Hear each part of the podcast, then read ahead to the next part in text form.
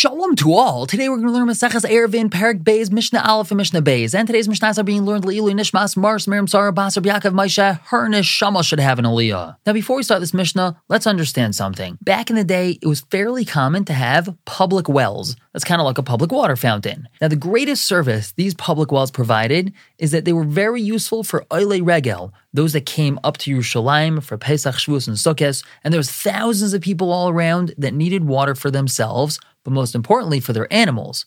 Now, these wells, or Beira'is as the Mishnah calls them, pose a big problem on Shabbos. The well is in the reshus harabim, but the well itself is considered a reshus hayachid. And we already know that one's not allowed to take something from a reshus hayachid and bring it into reshus harabim. So that means that one is not allowed to draw water from this well and give it to his animal to drink. So this Mishnah begins teaching what the Chachamim were matakin in order to fix this situation. So Mishnah Aleph tells us, Oisin pasin labeira'is. We can make pasin, which means boards or posts, for these wells. And how do we make these boards or posts? Arba diyumdin niran kishmaina divi Rabbi Yehuda. Rabbi Yehuda says we have to have four diyumdin, and that looks like eight. And Reb Meir, Reb Meir says, Shmaina niran kishnei masar. We have to have eight, they'll look like 12, meaning arba diyumdin, we have four diyumdin, arba pshutin, and four simple straight ones. So let's exactly understand what Rabbi and Reb Meir are saying. First of all, what are diyumdin? So diyumdin is a conjugation, which means a combination of two words. Du amudim, two posts or two boards. So we have these two boards that are placed at a 90 degree angle. And what Rabbi Yehuda is saying is that we need to have four of these, basically forming four corners. So imagine the four corners of your Mishnayos that you're learning from are covered by these diyumdin, and the well is in the middle of your Mishnayos. So now your well is somewhat surrounded by walls. It's not completely surrounded by walls because there's four open spaces over here, but it looks like it's somewhat surrounded by walls. Now, the only thing Rav Meir disagrees with Rabbi Yehuda in, at least for now, is that in between these diyumdin, we have to have a straight board closing up a little bit of the space. Now, the reason why this is a kula is because we know that in order for something to be considered a proper HaYachid on Shabbos, it has to have proper mechitzas going all the way around it. And over here, we don't have proper mechitzas going around. We have these four corners, but we have big open spaces in the middle. Now, the reason why this is okay, though, is because it's a kula for people in order to be able to draw water for their animals. So they have to be able to bring their animal into this area and be able to give water to it and not be considered to be taking from reshus hayachid into reshus harabim Now we continue talking about this. How tall do these diyumdin or these posts have to be?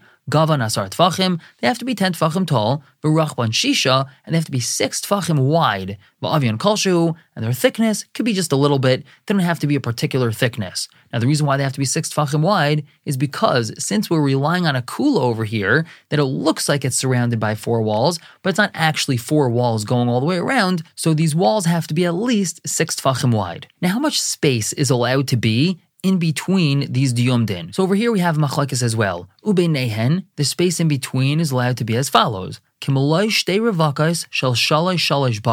amount of space of two teams of three oxen each. Divra Meir, that's our mayor's opinion, and Rabbi Yehuda, and Rabbi Yehuda says, Shal arba arba, two teams of four oxen each. Now, first of all, let's understand, according to Rabbi Meir and Rabbi Yehuda, how wide this space is allowed to be, and then we'll understand what exactly their machlekes is. So each animal or each ox is one and two thirds of an amma wide. So that means that a team of three oxen is five amas wide, and that means that two teams of three oxen is ten amas wide. So Meir says that the maximum the space is allowed to be is 10 amas wide. Now Rabbi Yehuda holds it's allowed to be 13 and a third amas wide. That's because he says that each team of oxen that we're discussing is a team of four oxen, not three. Now, what are they arguing about? So, standard team of oxen was three. So, Meir holds that the maximum amount of space this gap is allowed to be is to allow a team going in to get water and a team coming out leaving from their drink. Whereas Rabbi Yehuda holds that since sometimes a person has a team of four oxen, so therefore it's allowed to be a little bit wider. Now, a little bit more about this. The Mishnah continues, Kashuras v'lai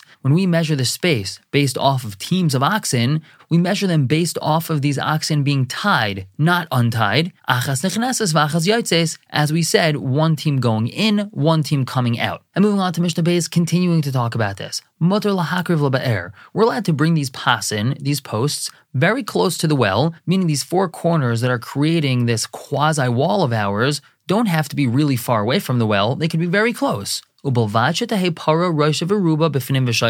As long as there's still enough space for a cow to have its head and majority of its body inside and be able to drink. Now, why is it that's the minimum space? That's because since the owner of this animal is drawing water for it and then placing it down on the floor, so we're afraid that if the majority of this cow doesn't fit inside this area, so the owner is going to be drawn after his animal and he's going to end up walking to where the majority of his animal is, which is in the reshus harabim, and then he's going to place the water down and then he's over taking from reshus hayachid to reshus harabim. So therefore, the majority of the animal has to be able to fit inside this area surrounded by these pasin. Now, how wide is the area allowed to be? How big is it allowed to be?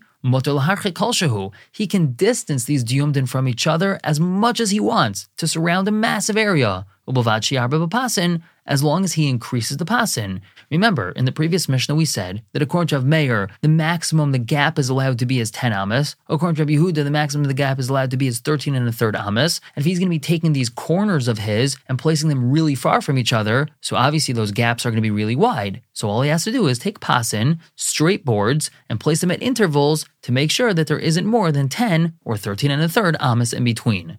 We're going to stop here for the day, pick up tomorrow with Mishnah Gimel and Dowd, continuing to talk about this. For now, everyone should have a wonderful day.